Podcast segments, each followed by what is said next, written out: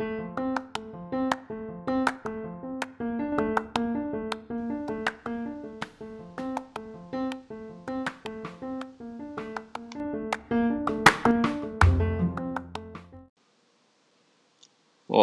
voltamos a mais um episódio, episódio 7 do podcast Agora Como Faço. Neste a gente vai abordar por onde eu começo a investir, né? Onde é que eu começo investindo em quê? Estou perdido e tal, quero começar por onde eu começo. E na parte filosófica aí do final, que agradou bastante o pessoal que ouviu o último, a gente vai discutir um pouquinho ser professor de medicina e eu vou dar uma ampliada aí professor de outras coisas, questão de vaidade, buscar ajudar o outro e aí eu vou falar um pouquinho da do, do como eu acabei virando é, professor aí ó, nos últimos anos. Então a maioria pensa em investimento, a palavra investimento, como questão financeira e entendo investimento muito mais do que uma questão financeira. Entendo que o profissional liberal, médico, advogado, engenheiro, seja lá o que for, tem que ter saúde para trabalhar, a primeira coisa. Então você deve investir em sua saúde desde sempre, desde a faculdade, da escola, a residência, na pós, onde, onde quer que seja. Primeiro investimento que eu penso, você tem que ter saúde. pessoa doente é, tem mais dificuldades. Não é que é impossível você trabalhar nem, nem fazer nenhum estudo mais aprofundado doente, mas que vai ser mais complicado, vai. É, é, impossível? Não, mas com saúde se torna mais fácil. Então, investir na própria saúde, investir em exercício físico, boa alimentação, etc. Que é uma das coisas bem difíceis, não, não vou dizer que é fácil, mas com saúde os outros investimentos em trabalho, conhecimento, estudo, etc., ficam mais fáceis. Segunda coisa, investir na formação familiar de base. Então, se você tem filhos, tentar formar caráter, ética, moral é, da família. Isso vai ajudar ao longo da vida. Entendo que eu tive algumas oportunidades na vida é, em conquista por meus pais serem conhecidos e conhecidos como uma família de boa índole, boa moral, ética, etc. E entende-se que se o pai é assim, o filho deve ser. Então tinha muita coisa que você já vinha de presente é, para você na escola, faculdade, etc., por alguém conhecer seus pais, sua família e tal. Entendo que é, então isso você deve investir nisso. Se você tem filhos, você deve investir nisso como pessoal, é, em, em nome em seu nome, né? É, em seu nome próprio. É, tem várias frases de quando a principal coisa que você não deve perder é seu nome. Quando seu nome vai por água abaixo, o negócio está feio. Então, investir em criar realmente, não de forma falsa, mas de forma verdadeira, uma história é, de, de boa índole, de ética, moral, trabalho, dedicação, em tudo que você faça. Então, eu, isso vai facilitar quando você acabar chegando no mercado de trabalho, ou precisar de um estágio, ou de uma coisa ou de outra. Então, investir de forma geral deve começar por isso. De onde é que eu começo a investir? Eu começo a investir em mim, em minha família, em minha saúde. É, falei há, há, pouco tempo na aula, assim, médico, advogado, pedreiro e eletricista é profissional liberal, doente, acamado, não vai trabalhar, não vai trabalhar, não vai ganhar não vai ganhar, não tem nem o que falar de investimento financeiro. Então, se você não começar pela base, a questão é, de saúde, ética, familiar, é, saúde mental, você não vai para lugar nenhum. As coisas vão desandar tudo, você não tem que ficar pensando em investimentos financeiros se você não tem a, o alicerce. É, isso para mim é o mais difícil. É, eu era, falando um pouquinho de mim, durante a, a faculdade, era olhado com espanto como é que eu vou é, jogar tênis na véspera de prova de fisiologia. Nunca esqueço. O pessoal, pô, tá, vai jogar tênis hoje de noite, amanhã de manhã tem prova de fisiologia. Pá. É, cada coisa com o seu tempo. Não estou deixando de estudar para jogar tênis. Eu estudo num determinado horário e jogo tênis no outro. Ah, tinha uma época que fazia full contact. Full contact, tem prova de biofísica, não sei que dia. Tem a prova de biofísica e tem o full contact. Então nunca deixei é, de fazer exercício por conta de provas e tal, porque entendia e graças a Deus que se você deixar de fazer as coisas que te levem a ter saúde por uma prova ou outra, você vai ficar sem fazer exercício no mínimo do primeiro ano científico, quando, quando a gente começa a se estressar mais na vida com estudo, até formar, né? Como fazer medicina tinha mais 5 anos de residência, vai dar aí uns 10 a 15 anos. Se você fizer um curso mais mais curto, vai dar uns, uns 8, 7 anos. É muito tempo sem fazer nada, dá tempo engordar com força. Dá tempo estragar um bocado de articulação e piorar um bocado de artéria. Então eu sempre tentava equilibrar, eu acho que esse equilíbrio é, é bem interessante como investimento pessoal. É, partindo aí do princípio que você mantém uma boa saúde, está se alimentando bem, saúde mental boa, é, um bom conhecimento de cultura, a família está tudo jóia, a gente parte então, você entrou no mercado de trabalho. E aí vamos falar um pouquinho sobre investimentos financeiros. Você entrou no mercado de trabalho, começou num estágio, ou numa residência médica, ou em um pequeno é, escritório de advocacia, no nível mais baixo, ou no início de uma cadeia de de profissões de engenheiro elétrico numa grande multinacional, tal, mas você começou por baixo. Primeira coisa de investimentos financeiros que eu entendo que a pessoa tem que aprender, é, e eu acho que também é um alicerce importantíssimo, é viver com menos do que ganha. E isso não é fácil, é, principalmente quando você tem saltos de salários é, importantes. Então, é, se você ganha dois mil reais por mês, você vai viver com 1.400, 1.500, sei lá, interessa, mais menos do que você ganha. Se você ganha 10 mil, vai viver com 8, ganha 20, vai viver com 18, 16, sei lá. Se você ganha 100, vai viver com 80 e tal, não interessa. Mas você ganha um salário mínimo, você vai viver com menos. Se você ganha uma bolsa de estágio de 500 reais, você vai gastar 400. Então, é, primeiro o alicerce que eu entendo no início aí é você viver com menos do que você está ganhando. É, isso é muito importante para a vida. Traz um senso de organização a longo prazo muito interessante. É, diminui muito a chance de você se endividar, se embolar todo pelo caminho. E eu falo que não é fácil por experiência própria. Eu era residente de, de clínica médica ganhava na época, se não me engano, a bolsa era R$ 1.100, eu acho, era 960 reais. Acho que era 960 reais, e aí eu dava uns plantões lá, juntava tudo, acho que dava uns, uns 2 ou 3 mil reais por mês.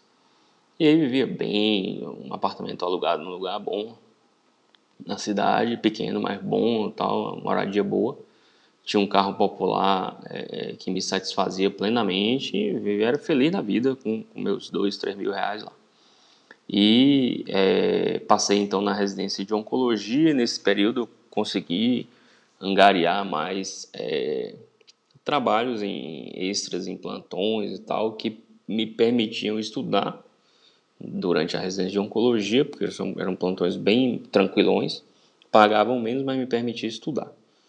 Então tive dois aprendizados assim. Você tinha um plantão de mil reais, vamos supor, tudo exemplo. Um plantão de mil reais que ficava muito longe da residência de oncologia, era um pauleira, emergência o dia todo tocando ficha e tal, um negócio bizarro, mal daria para você respirar, quanto mais para estudar. E teria o outro, mais ou menos, sei lá, 500 ou 600 reais, metade, do lado da minha residência de oncologia, um plantão de guarda, um negócio tranquilão, pouquíssima coisa para fazer efetivamente, muito tempo para se dedicar ao estudo. Nessa, eu tive essa, essa essa dúvida em minha vida e optei por fazer menos dinheiro e investir mais em minha formação. Então eu peguei o plantão de menor valor financeiro, mas que agregava muito mais a mim na época que eu deveria me dedicar à residência de oncologia. Não era época de fazer dinheiro ou pegar o plantão melhor remunerado, tal. era época de estudar oncologia. Então, é uma coisa que eu aprendi nisso. E a outra foi é, quando eu passei para oncologia, eu estava ganhando, sei lá, vamos supor, uns 6 mil reais. É porque eu tinha mais plantões, mais coisas para fazer e tal. E E aí empolguei, empolguei, o cara acha que, que tá ganhando muito, porque eu vivia bem com três. O cara ganha, começa a ganhar seis, empolguei total. E resolvi, na época, trocar meu carro popular num Tida Sport, teto solar preto.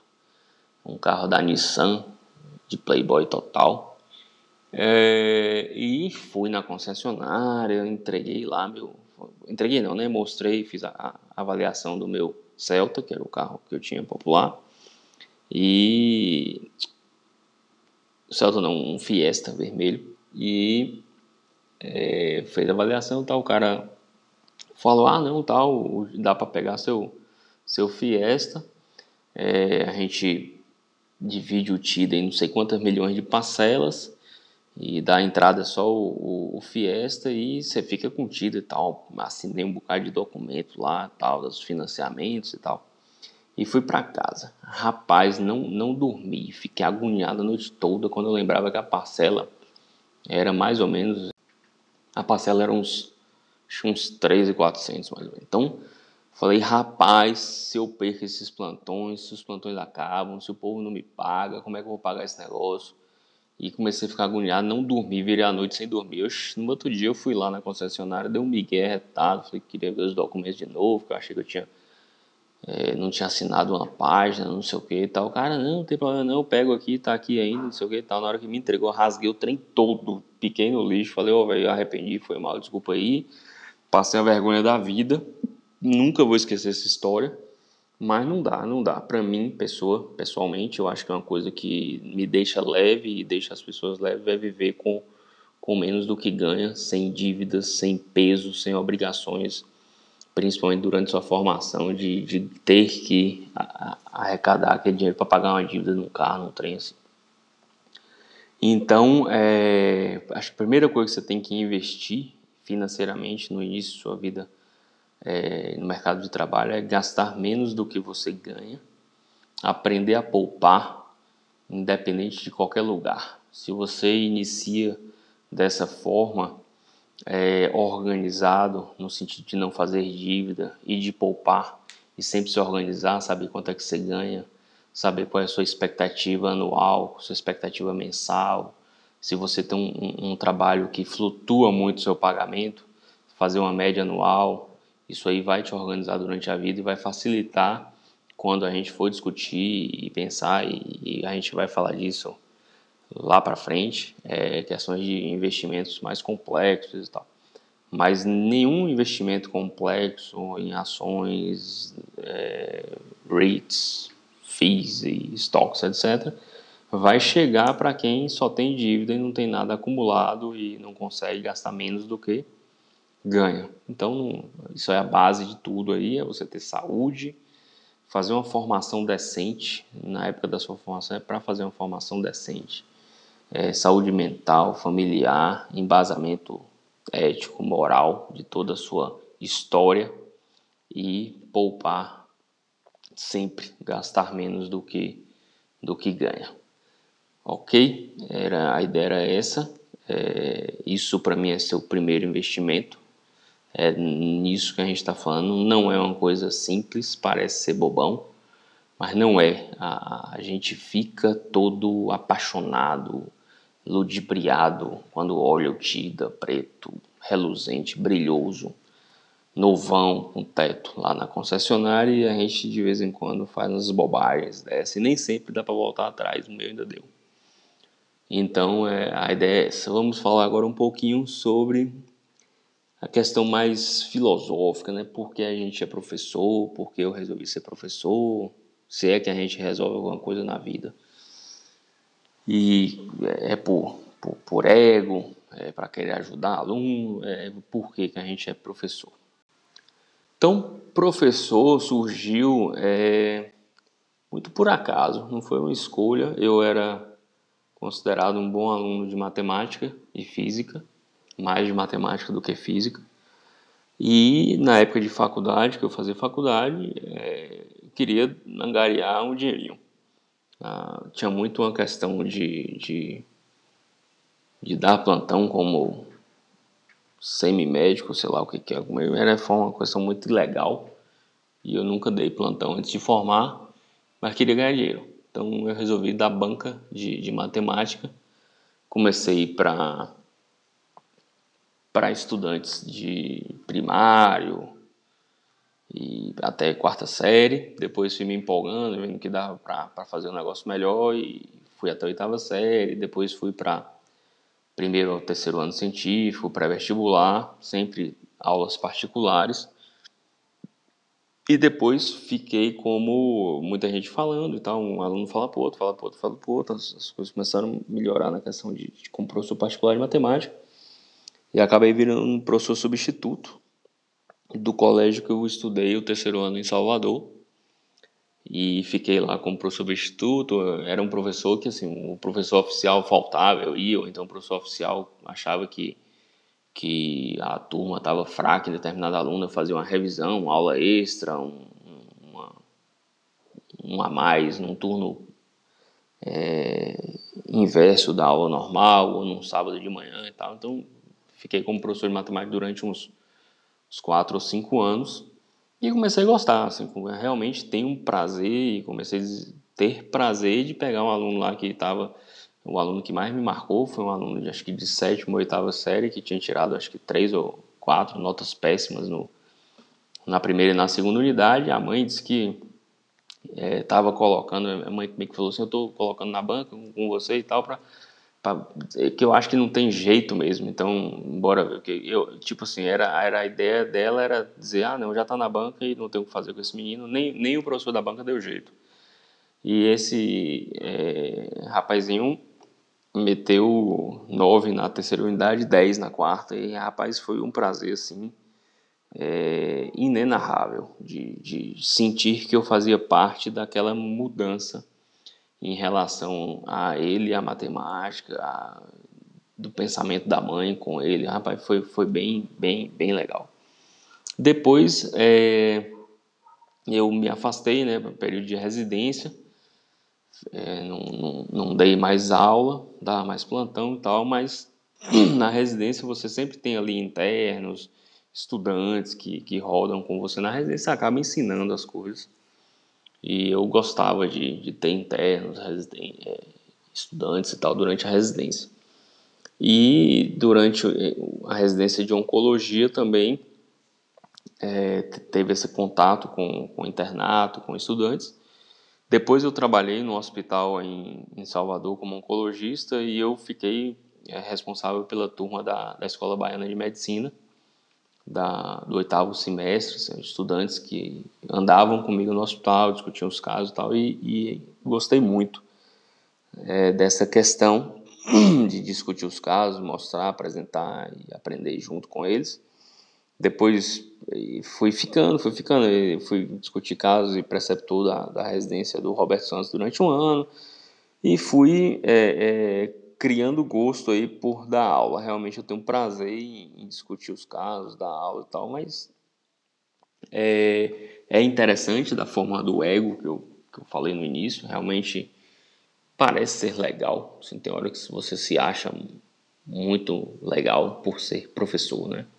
ah, é professor e tal. Depois eu fiz, hoje eu fiz concurso para UFPA há um tempo, já tenho seis anos, sou professor da Santa Agostinho, então eu gosto, professor do internato de medicina. É, é, por prazer, creio eu, que dificilmente alguém aguente muitos anos dando aula sem prazer. Acho que, que é meio que impossível, não sei. Eu acho meio complicado. É, tem prazer, tem ego, tem uma mistura aí de, de, de vaidade, é uma mistura de, de várias coisas.